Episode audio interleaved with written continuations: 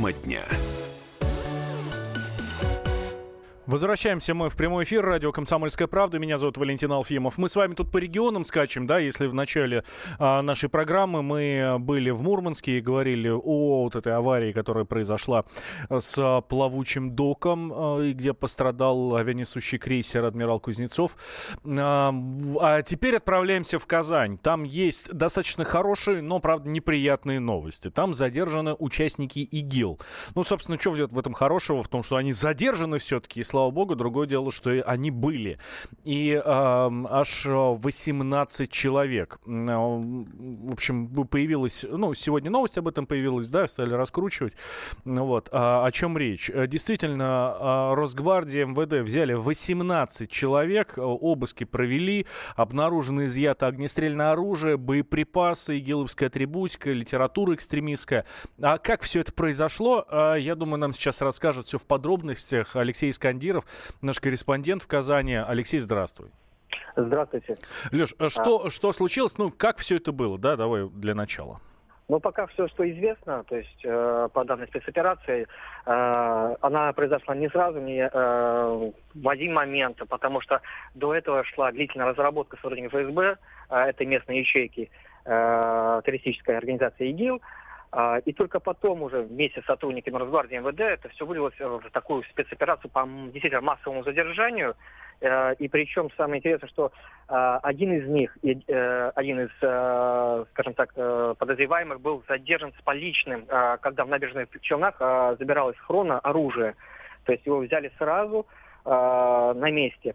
Ну и вместе с ним, вот в чем тоже, я считаю, некая уникальность операции и своевременность в том, что а, вместе с ним э, одновременно было схвачено еще шесть членов ячейки и 11 человек, а, которые попали под э, влияние вот этих, скажем так, боевиков, радикалов. А, в принципе, э, чем вот эти члены ячейки занимались? Они вербовали из так настроен, радикально настроенной молодежи, вербовали себе членов, то есть новых для осуществления своих uh-huh. так, деятельности. Ну, соответственно, все, что они хотели сделать, это как все, что как сообщается, что они собирались э, совершить на территории России ряд резонансных акций. Ну, соответственно, мы можем подозревать, что это все-таки э, террористические акты. И в итоге они, э, у них в планах было присоединиться к боевикам в Сирии. Интересно, что э, при этом э, организатор всего этого э, то есть это да, ячейки. кто он? А, кто он? Действительно интересно. Я так понимаю, что это российский гражданин, а не какой-нибудь там бородат сириец, да? Да, да, да, да, да. Вот э, по сообщениям того же ФСБ, то есть а, лидером этого джихадистского сообщества являлся, э, является э, житель набережных Челнов, то есть татарстанец. Причем самое интересное, ран, он ранее уже был судим за пропаганду э, вот этого, скажем так, исламского государства.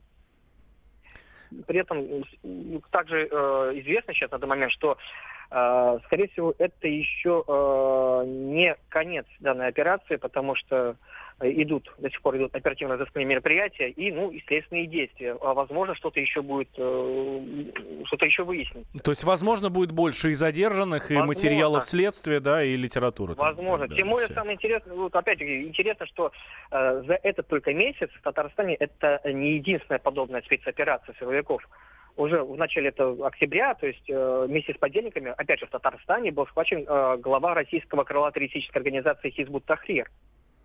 Да, запрещенная в России э, да, террористическая России. группировка. Да, да. да. Так, ну, глава Хизбут Тахрир, сейчас 18 человек, да? Ну, в общем, как-то очень неспокойно у вас в Татарстане там получается все. Ну, видимо, то, что э, происходит эти задержания, то, что проводятся разработки и, э, скажем так, э, спецслужбы владеют ситуацией, э, потому что идут задержания, то есть видно, что работа идет, то есть, э, поэтому как-то можно даже сказать даже немножко более спокойнее, потому что ничто не замалчивается, то есть э, работа идет, э, люди, скажем так, которые участвуют в этих туристических организациях, они задержаны. Да, Леш, ну здесь я с тобой соглашусь, безусловно. Лучше пускай задерживают, чем не задерживают. Да, мы знать не будем о том, что происходит.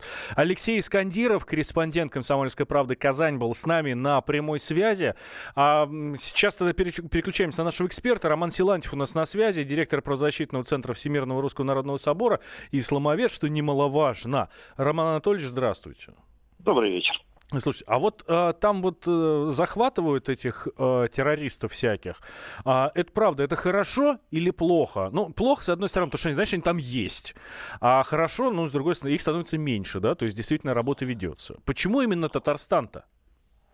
Ну, Татарстан не самый благополучный регион. У него богатая история терактов, причем там взрывали и газопроводы, и убивали духовных лидеров, и партизанили в лесах, и даже единственный случай в истории России, когда террористы ракетное оружие использовали в теракте, обстреляв Нижнекамский нефтехимический завод. Там действительно были серьезные ошибки властями допущены, расплодились сторонники ваххабизма, причем массово. Об этом прямо и министр внутренних дел Татарстана говорил, и муфти республики, вплоть до уровня там глав районов и мэров крупных городов. И, в общем-то, проблема. И многие люди оттуда в ИГИЛ выехали, не только там присутствовали ИГИЛ, Тахрир сейчас упоминали, таблики Джамат, регулярно эти люди ну. свои мечети. Вот. И только после теракта 12 года там начали как-то серьезнее с ними бороться. Так что ситуация, конечно, получше. Ну, количество людей, которые там в исламском государстве у нас сочувствуют, достаточно велико, и, их будет еще. Тем более, что недавно и в Московском регионе там Роман Анатольевич, что, что, что вас слышно хуже стало? Может быть, вы трубку как-то по-другому взяли? А, да, э, вы с нами, Роман Анатольевич? Роман Силантьев. Сейчас попытаемся восстановить связь да. с... А, да, а, Роман Анатольевич с нами все-таки, да. А вы, вы закончили на Московской области. Да, у нас по всей стране их ловят, особенно на самом деле часто в Москве и в Подмосковье. Хотя ну, и в других регионах, даже самых таких спокойных, это происходит это единственный регион, где действительно вот такой остро стоит проблема. Потому что, ну вот как нам сейчас и корреспондент сказал, взяли там и лидеры ячейки, и Хизбут Тахрир, сейчас целых 18 человек. Я вот подобный, э, подобных новостей по резонансу подобных, ну условно из Северного Кавказа слышу, мне кажется, реже. Хотя, казалось бы, ну там-то уж много было в свое время вот этих вот маджахедов.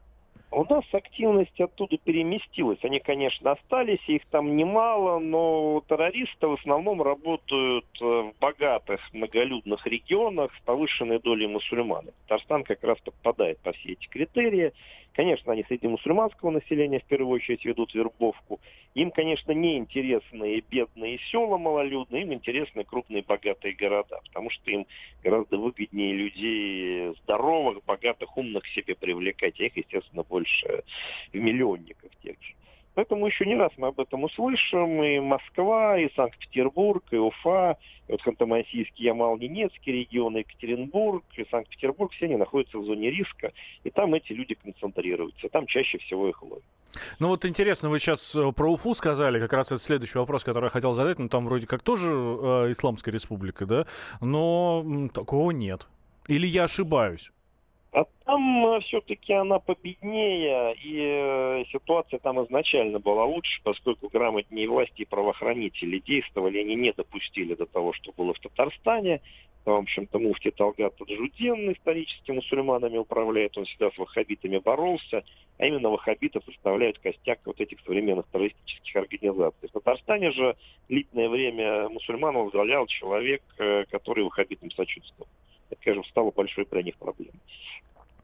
А, да, Роман Анатольевич, спасибо вам большое. А, Роман Силантьев был с нами на связи, директор правозащитного, всемирного, а, правозащитного центра Всемирного Русского Народного Собора и исламовед. Все по полочкам нам разложил, что, как и где произошло. Я напомню, что в Татарстане Федеральная служба безопасности вместе с МВД и вместе с Росгвардией захватили 18 человек. Это все сотрудники местной ячейки террористической организации ИГИЛ, или как по-другому мы знаем, там Исламское государство, а, они, соответственно, ну, кстати, запрещенная в России а, группировка.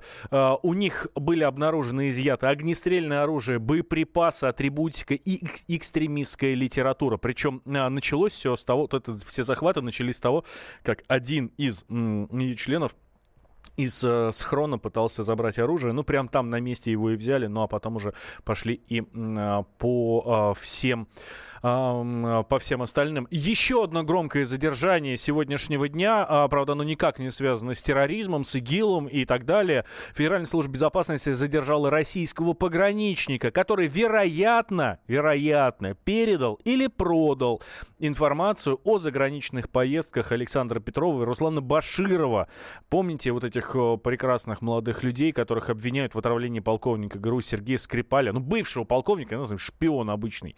Вот. А, об этом источники сообщают. Указанный пограничник работал в Северо-Западном федеральном округе, а вместе с ним был задержан еще и сотрудник одного из подразделений Федеральной налоговой службы. Так что по всем фронтам борется ФСБшник. Тема дня. Будьте всегда в курсе событий. Установите на свой смартфон приложение «Радио Комсомольская правда». Слушайте в любой точке мира. Актуальные новости, эксклюзивные интервью, профессиональные комментарии. Доступны версии для iOS и Android. «Радио Комсомольская правда». В вашем мобильном.